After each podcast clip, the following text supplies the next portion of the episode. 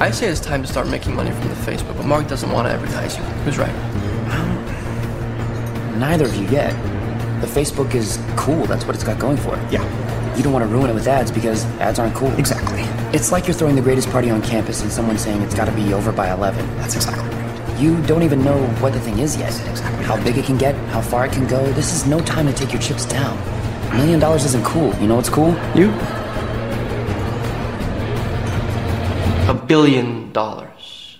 As you might have guessed, that was a quote from The Social Network, and we will be giving away not a million, but a billion dollars.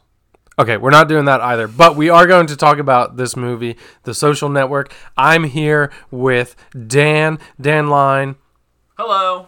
That's me. I'm him. Dan. So, Social Network, uh, the movie about Mark Zuckerberg, the start of Facebook, and all of that. Uh, why are we talking about this movie? That's a really good question. Um, I, I think, I think that Social Network is the most important movie of the last decade, uh, and I say that not because it's like amazing, which it is, but because it talks about something that affects every single one of our lives in a pretty insidious way. I feel like, which is to say, social media, um, and uh, I think this movie does a good job of looking at how social media affects our lives and what specifically we do through social media and how we interact with one another um, and why we use social media and i think it's i think it's important that this movie be made and we we try and answer some of those questions Yeah, uh, it's actually 11 years old, so it can't be the most important movie of the last decade because Sad. it's older than a decade. But um, I think as as I watched the movie, uh, it, it we have heeded none of its warnings. You Yeah. know, like and Facebook is still here, like 11 years later, and not only does Facebook still exist, but Facebook owns Instagram, and Mark Zuckerberg is giving depositions to the U.S. Senate. Yep. So, like, it's still a very key part of our lives, whether we like that fact or not. Um, as we have kind of started to do, uh, I want to. There's plenty to talk about, kind of topically uh, in the movie and content wise. But as a movie, like what, what about the movie did you like?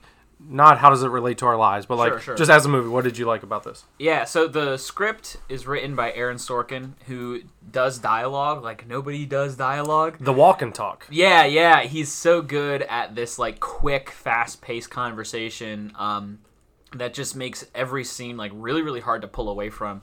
And uh, he's writing it, and David Fincher is directing it. And if you're unfamiliar with David Fincher, he's the guy who did Seven and Fight Club and Zodiac, and pretty much every single one of his movies is a thriller, um, usually crime thrillers. and this is not a crime thriller. Um, but it, it can feel like it at times. You're really drawn into all the scenes. Um, he does a really good job at like shots that include one person uh, like one subject individual with a lot of background and the background might be people but it's this focus this is almost like a portrait of a person and you see that throughout the movie um, and there's a the actors who are playing those parts jesse eisenberg um, Andrew Garfield. Andrew Garfield, Justin Timberlake, they all do a really good job of like of, of portraying their characters on screen really well. Um, I I love I love this movie. I think it's a really really fun movie. Um, it is. I remember when I was researching because I, I wrote a paper on this in freshman year of high school, and uh, I I remember saying I have never seen coding be fun or interesting. I've never wanted to watch coding before, and every time coding happens, they worked so hard to make that an enjoyable sequence. Um, uh, and I think that it, it, it feels a lot more dramatic than we would initially think the creation of a website might be. Um, yeah, it, it's it's good. Yeah, I think you hit on.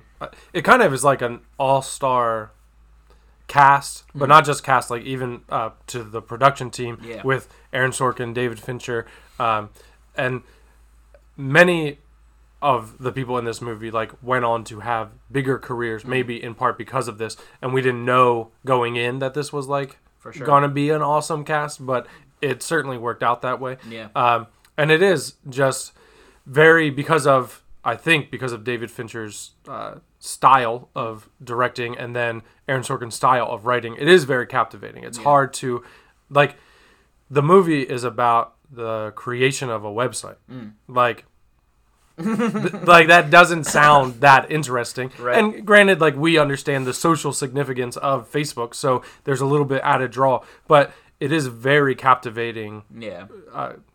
It is portrayed very captivatingly. Um, so, movie about Facebook.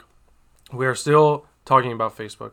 Um, you were going to ask me this, but I'm going to ask you anyway. Oh, okay. Uh, do you remember your ex- first experience with Facebook? Like, when did you get a Facebook account? Yeah, oddly enough, I do remember the exact day I got a Facebook, which is really embarrassing because I don't remember the last day I used it. Um, when Facebook was a th- like, you know, when I when I kind of got my account for Facebook, I don't know if this is still the case, but you had to be 13 years or older to get it. I remember I used my mom's email address because I didn't have one of those yet, um, and it was whenever I was 13 on my birthday. Um, I signed up for it, and I was so excited to to post and like have people see my stuff, and so I would do that and get no likes or anything on uh, on the stuff. But um, yeah, no, I I remember wanting to play Farmville. I remember wanting to like message and meet new people. You know, um, I was going into a new high school at the time, so it was kind of my way of like, oh hey, I'll, I'll Facebook you when I get home, or oh, friend me on Facebook, kind of a thing. And it's weird because it was so prevalent throughout high school. Now it's not as much. I think part of that has to do with how Facebook has kind of been um, pushed aside slightly by Instagram and Twitter. Um, but I still think that that was a it was an interesting period of time for me. How about you? When when did you start?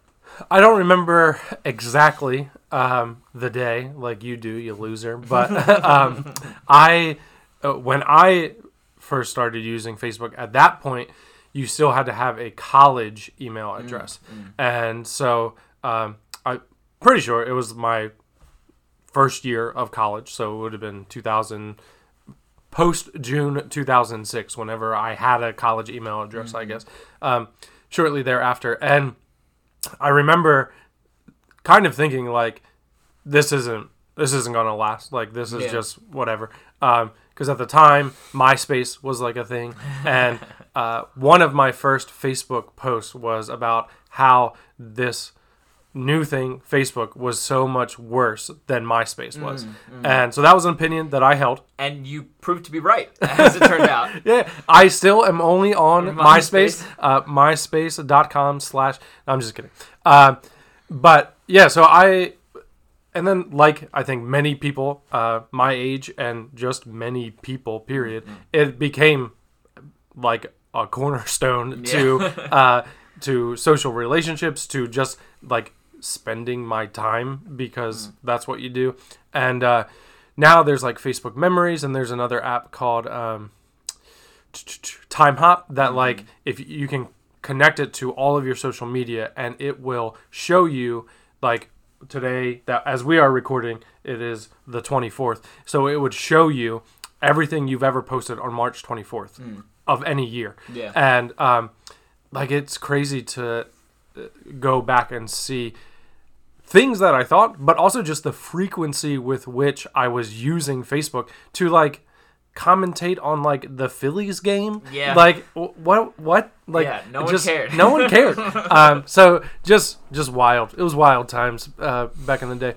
Um, so uh, you know. I, we all understand Facebook. I don't need to. We don't need to explain to people why someone might use Facebook or ways in which they might use it.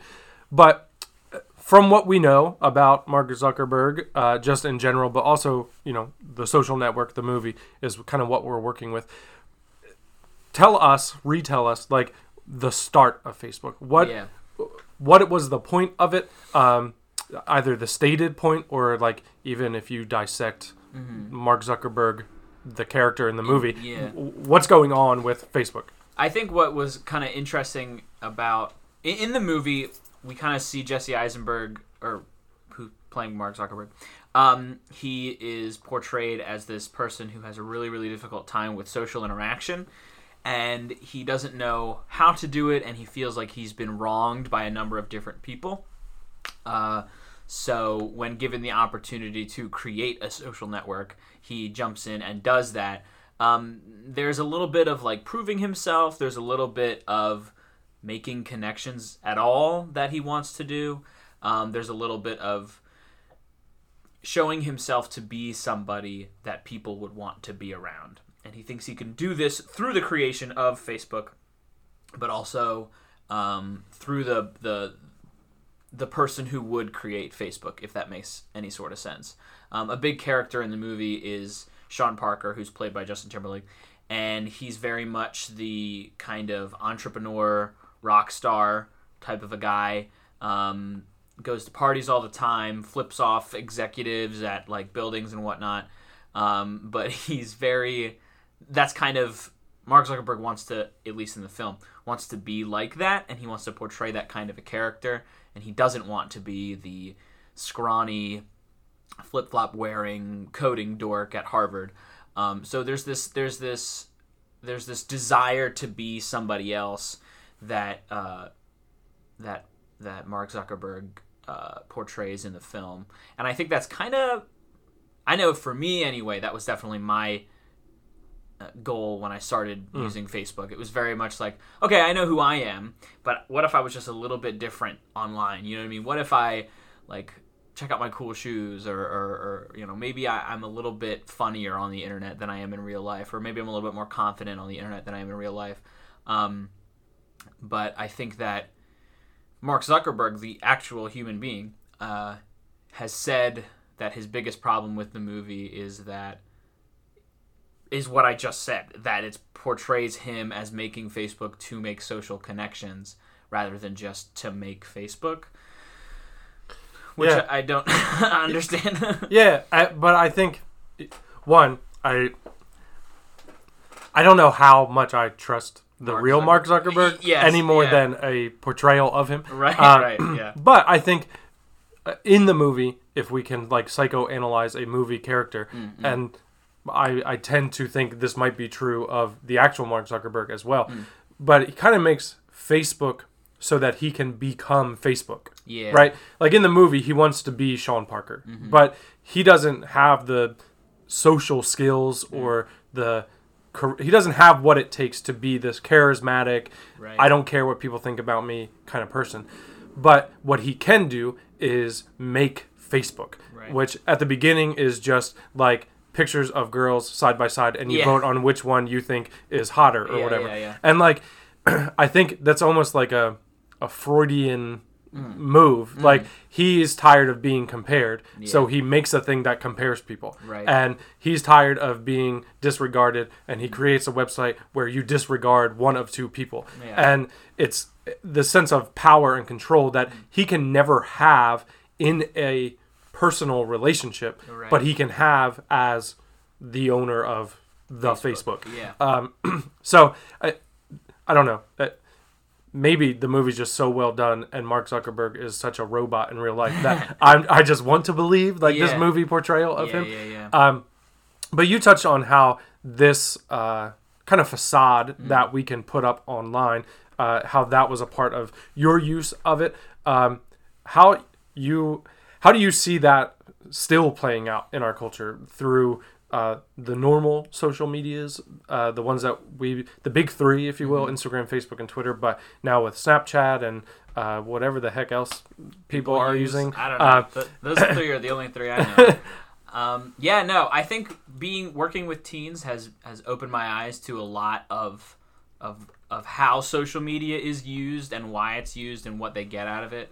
Um, I'll use I'll use Twitter and Instagram since we've already been talking about Facebook, but a lot of students have talked about Instagram as this place where they can literally show themselves, show images of themselves, and get validation for themselves, right? Um, I won't mention particular students, but they'll post something online of them looking attractive or what they think to be attractive, and if it doesn't get a certain number of likes in a certain amount of time, they'll remove it. So there's this there's this Instagram allows people to have this very uh, this very close control over what other people visually see of them, and it's an opportunity to show people literally who you are in terms of like what you look like or what you're doing, um, and it, it allows you to kind of curate that in a way. And I think that's definitely the attraction of Instagram today. It definitely goes back to that facade image because obviously my students aren't always in the perfect lighting, dressed to the nines or whatever people say, um, and they're not always, you know, uh, they they don't always have a hundred attempts to to get the right picture up. Um, and then I think Twitter is the ideological side of that, whereas Instagram is the very visual side. Twitter lets people try out ideas online, really really short, digestible ideas that are quick and fit in a small box. But it's that same idea of okay, how does this joke land? Is it funny? Is it is it interesting? Are people going to like it? Um, but we've I think that's harmless to a degree. I mean, but once we start going, all right, how does this opinion sound? How does this you know political opinion sound? How does this uh, ethical opinion sound? I'm going to try these out and see kind of what sort of traction they get. Um, is it getting me more likes? Is it getting me less likes? Is it getting me more attention, less attention? Um, and I think in both instances, we have these these ways where the people who are using the sites, I'm not saying broadly, but just in general, are not sure. They they are not picking what goes on their uh, pages based on who they are, but by based on what will receive the most attention. Um, which I think kind of goes back to at least what Mark Zuckerberg in the movies problems are of he doesn't want to be left out. He doesn't want to be excluded. He doesn't want to be pushed aside. He wants to be able to be somebody that people will like. So that's why he's chasing after Sean Parker's persona. Yeah. Um, so I, as you're, I think you're hitting on a lot of very true and important things. But I'm thinking of uh, those listening who are not actively engaged in social media. They maybe there's a few Facebook mom and dads out there who are like, like me. This was cool a while ago, and I'm still here. And every once in a while, I like post a picture of my kid doing something stupid or whatever. Yeah. Um, but I'm not really on it. Or people who uh, don't necessarily have to be older, but maybe are older and they're just they're not on there or they have an account, but like it's been it. months or years since Yeah. they've done it. Um, I think there's a temptation for those people who hmm. aren't as engaged to say yes. Hmm. All of the things you just said, Dan, are true of the younger hmm. generation or of those who are on social media, but I'm not on there, and so while the rest of the world sucks because of it, or the rest of the people suck because of it, I don't. Like it's not affecting me that way. Uh, Is that true, or do you think that this is kind of the ocean we're swimming in, and it's unavoidable the effects it's having? Yeah, no, I think you're 100% right. I think that like the world that we live in is dictated by social media. Um, I mean, look at I don't look at the 2016 election. Look at the 2020 election. Like our political discourse happened on uh, what what do they call it? Like the uh, the town hall of the internet or something like that. There was that that phrase was batted around at the time, and the way in which you communicate fundamentally changes how you communicate. Um, and if a lot of communication is happening a certain way, then the things that are happening as a result of that communication are like you are affected by them. Like whether whether you like it or not, in some way, big or small, there is an effect that it has on all of us. Um, but that's that's the that's kind of how I see it connecting other people. Yeah. I'm not sure if, if you had another way. Yeah, well, I'm, I'm trying to think of like what are kind of the, some of the practical fallouts of social media culture, if you will, that are unavoidable whether you're on it or not. Um, two came to mind. One is like our attention spans, like. Um, and there are studies that show like the more you use social media, the shorter your attention span is. That like the average adult should have an attention span of at least like a minute and a half, and that with social media use, it goes down to I want to say like eight seconds, Yeah. um, or something like that. So, so that means that even if you adult listening have a minute and a half or uh, even greater attention span, that uh, digestible media is created not for you but for Right. everyone else Right. which then in turn shortens your attention span because you are getting uh, you know news blurbs that have more pictures shorter paragraphs easier to understand sentences Mm. um, that aren't 5000 words long but are 200 words long Right. and so the the nuance of opinion Mm. has to be boiled down because that's how that's the amount of space people have for that um, which there's probably like a lot of i don't know like that one thing probably has its tentacles that go in a lot of different areas but so our attention span. And the other one uh, which again may i don't have the brain capacity right now to connect these two but i feel like they're somewhat connected. But this so attention span and then our ability to disagree with one another. That um, as we try out ideas or thoughts on Facebook and as we or Twitter or whatever, as we have conditioned ourselves to um communicate for the reaction, the likes, the retweets, the whatever, then we want to say something that will grab people's attention. Yeah. Um, and then like you can't you, the responses to that will want to do the same thing to grab your attention. So we don't disagree with, "Oh, that's an interesting thought. I'm going to think about that for a while." We respond with, "Are you an idiot? I can't believe how racist you are. I can't believe that you want to kill all the babies." Like we Right, we just right. like jump to the what is the most attention grabbing thing I can say. Um, and I don't think that's intentional. It's subconscious. Like but that's kind of baked in. And then face to face now when we disagree we sometimes for those who have a more brash personality they do the same thing in person. Yeah. those who are a little bit more reserved uh, in person they don't know how to disagree. They clam up and they and so we don't have good disagreements. We we aren't good at saying i don't know.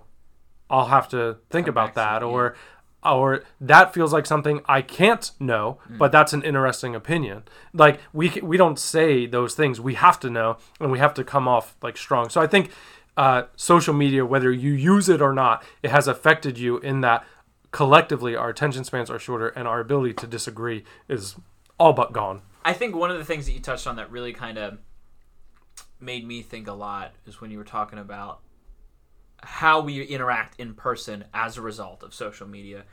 And one of the things I've noticed, especially in the wake of the 2020 election and various political opinions, people are really, really loud online and really, really quick to um, assault you on the internet uh, with their opinions. Um, but suddenly, when we get in person, I've definitely met people like you were saying who are just as brash online as they are in person. But I've also met people who are much more afraid and confused and not really sure of what to say, uh, and and even back away from their opinions when they get in person. And this is not I'm not saying this to be like you should have conviction and you should be just as angry in person as you are online.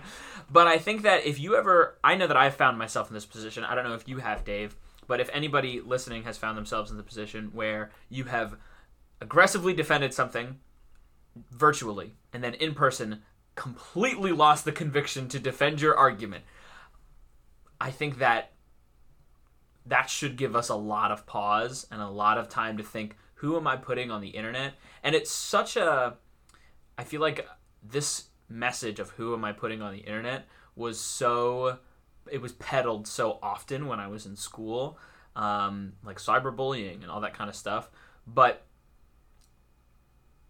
it's more prevalent outside of school, I have found, than inside of school. It's more prevalent among adults who are trying to have their opinions and share their opinions and communicate than it is with kids who are already unsure of what they believe in. I feel like I feel like social media only allows students to continue to be confused whereas theoretically adults who have found some conviction in what they believe in now they're being confused, you know.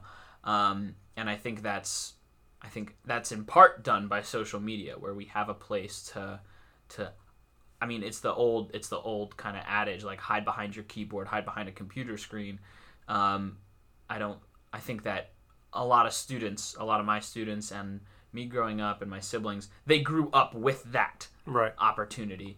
Um, but now that opportunity is being put on everybody, if that makes sense. Yeah. Um, and I think it is changing how we communicate in person after the fact. Yeah. Um, so Jesus and Paul and the Bible writers, they didn't write a lot about social media. They didn't. It's Um, it's uh, surprisingly thin on that subject. So, can you think of maybe principles that Jesus spoke about, uh, Paul lays out, or or anyone else in the Bible? Um, principles that they put out that we can take and apply to our lives online. Uh, we were talking about this a little bit in staff meeting yesterday, or I had this idea in staff meeting yesterday. We were talking about um, the the royal rule or the golden rule: love your neighbor as yourself, and that is a great instruction because I mean, as hard and challenging as it is to love your neighbor for I don't know, however many thousands of years of recorded human history, let's just say 6,000 years of recorded human history, they that literally meant the people that were around you. that is exclusively what that meant was the people that you encountered, your neighbors. Um, but now we encounter so many people a day, like people that you wouldn't think to ever consider your neighbors, right? Like I can have a conversation and have had conversations with people in Europe or or around the world, and I think that that is kind of like those are now also my neighbors, right? Social media, and one of the cool things about it is it has made a sort of global neighborhood. Um, but one of the hard things about it, it has made a global neighborhood. So when we're called to love your neighbor as yourself, that extends to whoever you encounter. And now, yes, we are encountering people online. I, I, I would say that would count if that makes sense. Um, so that was what had jumped in my mind yesterday when we were talking about it in staff meeting. But Yeah, no, I think that's good. The that we need to love our neighbors as ourselves, even online. Yeah. Um, and and I think that means slowing down, right? Like you, when you look someone in the face, you think more carefully about what you're going to say to them most of the time. Um, whereas when you're online, it, I feel like subconsciously there's a thing that's like, ah, this doesn't really matter. Like, because Yeah. I'm not saying this to anyone. I'm just Right. typing it, but it does have an impact and it does have an effect. Um, I thought of William Shakespeare, who did not actually write anything in the Bible. no, oddly enough, No, uh, but uh, I think it was Shakespeare, who's all the world is a stage, stage. right? And I mean, if that was true then, yeah, how much more true is it now? Yeah, yeah, that absolutely. I have my own stage that I get to live my life on. Um, but a a verse that struck me and uh, from our our mutual friend John Mark Comer Yes. and the book uh, The Ruthless Elimination of Hurry. Uh, towards the end, he shares a verse uh, from First or Second Thessalonians. First Thessalonians. First Thessalonians, chapter four, and maybe, and it's around there.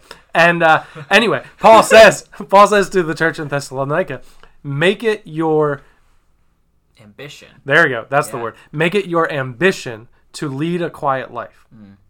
And just the uh, the contrast of ambition and quiet life is striking. But if all the world's a stage, the the natural ambition is to perform. Yeah, And we very easily can live our life on a stage, um, whether that is Instagram, Facebook, whatever. But even I think it has uh, another. It's another fallout of the world. We, we live in a performative Yeah. culture. Um, and so I need people to know that I believe the right things or mm. I support the right candidates or I whatever. Like I need to perform more than I actually have to do, have an effect on people's lives. And so when Paul says to make it your ambition to lead a quiet life, I think it is a reminder to us. Obviously, this is not what Paul had in mind, but it's a reminder to us that life happens in the flesh, not online. Yeah. And so I don't need to perform for people. I don't need mm. people to know everything about my life if they're not a part of my life. yeah, You know, absolutely. if you want to know what my life is about, you'll know because you'll be in my life. Right. Um, So I think that is a principle, I guess, that comes to mind. Like, how can we make it our ambition to live a quiet life when we're online? Yeah, yeah. I think that's challenging. Um, my advice would be to get off the internet in general. Well, I to that point, you are a 24 year old youth pastor, so you're working with uh, Gen Z, with Yes. uh, middle school and high schoolers. And while I think you have accounts on many or all or what some of these social media uh, accounts or platforms, you're not very active Mm. on them, um, and kind of. Ha- any activity you have on there has kind of started since you've had this job. So, uh, why, like, why is that the route that you've taken? Yeah. Because it is quite different from that of uh, other people your age and the people you are working with. Yeah, that's I, I. There's a couple answers.